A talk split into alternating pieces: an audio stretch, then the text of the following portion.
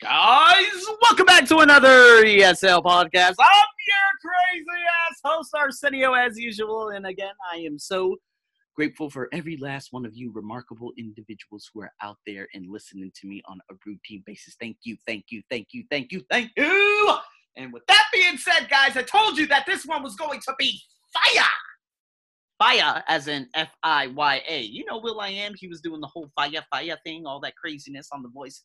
Anyways, fire, F I R E. Yeah, and African Americans, we have a tendency to say, oh my God, there's a fire. You see what I mean? Anyways, guys, writing skills, writing definitions. There are four different ways of doing this. This is beautiful. See, descriptions of scientific processes are likely to contain technical vocabulary, okay, that your reader may not understand.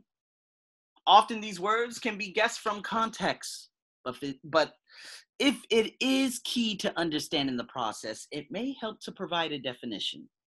Now, of course, you're not going to write a definition as you do right out of the Merriam and Webster or Oxford or whichever dictionary you have out there and writing that inside of some sort of essay that would, and if you do not get the proper grammar, it can become a catastrophe. But you know what? I'm going to give you four ways that you could do this. This is sexy. Okay, this is absolutely sexy. Number one, you can use a noun plus a relative clause. So let me give you an example. Uh, now, now, I didn't say a non defining relative clause. I said a relative clause. So a relative clause requires no commas, non defining does. So a turbine, okay, that's the noun, is a machine, and then let's put a relative pronoun in there, that uses a wheel rotated by liquid or gas to generate electricity. See, that's the definition. By using the noun, obviously the word, and then using a relative clause going into the subject is. So whatever the it is, you write the verb to be after that with the explanation. Is a machine, is a this, is that, is this, is that. You see what I mean? Always use that. Use that because that's your relative pronoun. That's one way of doing it. Another way is a physical description plus a relative clause. So, what's a physical description? Well, let's just say describing what it is physically a large metal structure with blades. So, if I actually put this into a sentence, I could say a wind turbine, subject again, is a large metal structure with blades. Now, that's the physical description. And then I place the relative pronoun that into it, and then the rest of the sentence rotates in the wind to generate electricity. That's how you write a physical description type of definition. Number three, explanation between them dashes. Ah, oh, that's right. So if you guys haven't noticed, if you press the hyphen button on the keyboard two times, it makes a very long hyphen, doesn't it? So when it makes that very, very long hyphen, then you could put in a definition there. I've always wondered about these. And of course, I use this quite a bit in my writing. Now, do I use it correctly? Well, it all remains to be seen. But this right here is good. So remember, I told you about fracking in the last couple of podcasts, right? So that's the definition we're doing. Fracking fluid, double hyphen, a mixture of water, sand, and additives, hyphen, hyphen, is pumped into the well. So the explanation is between those two hyphens, as you can see on my blog, thearseniobuckshow.com. Pretty interesting, huh? So again, I'll say that one more time. A wind turbine is a large, I'm sorry, a fracking fluid. I got completely thrown off.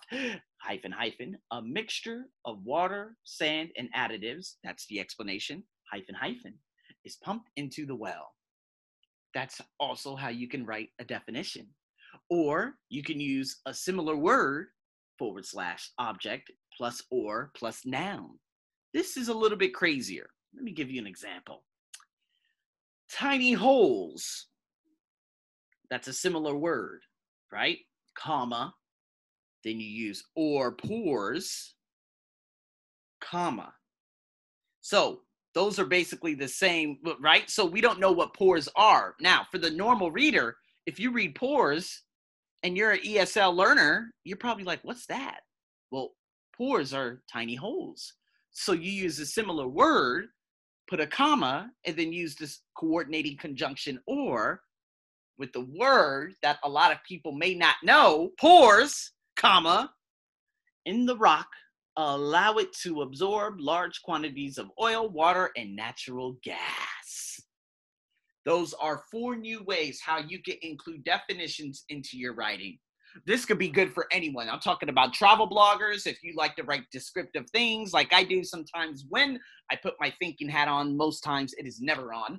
Um, but when I'm actually in the flow state and I'm sitting and I'm hearing waves and stuff like that, the descriptive side of me does have a tendency of emerging and I write beautiful things. But for all of you writers out there, doesn't matter. Even ESLers, it doesn't matter. You put this into your writing, oh my God, you're gonna be on fire. Do you understand what I'm saying? Fire, fire, fire. Do you understand what I'm saying? So, guys, the blog is available at the ArsenioBuckshow.com. If you have any more questions, do those tasks. I have complete the definitions. So, example number one, a generator is a machine which, which of course is the relative pronoun. That's just like your number one.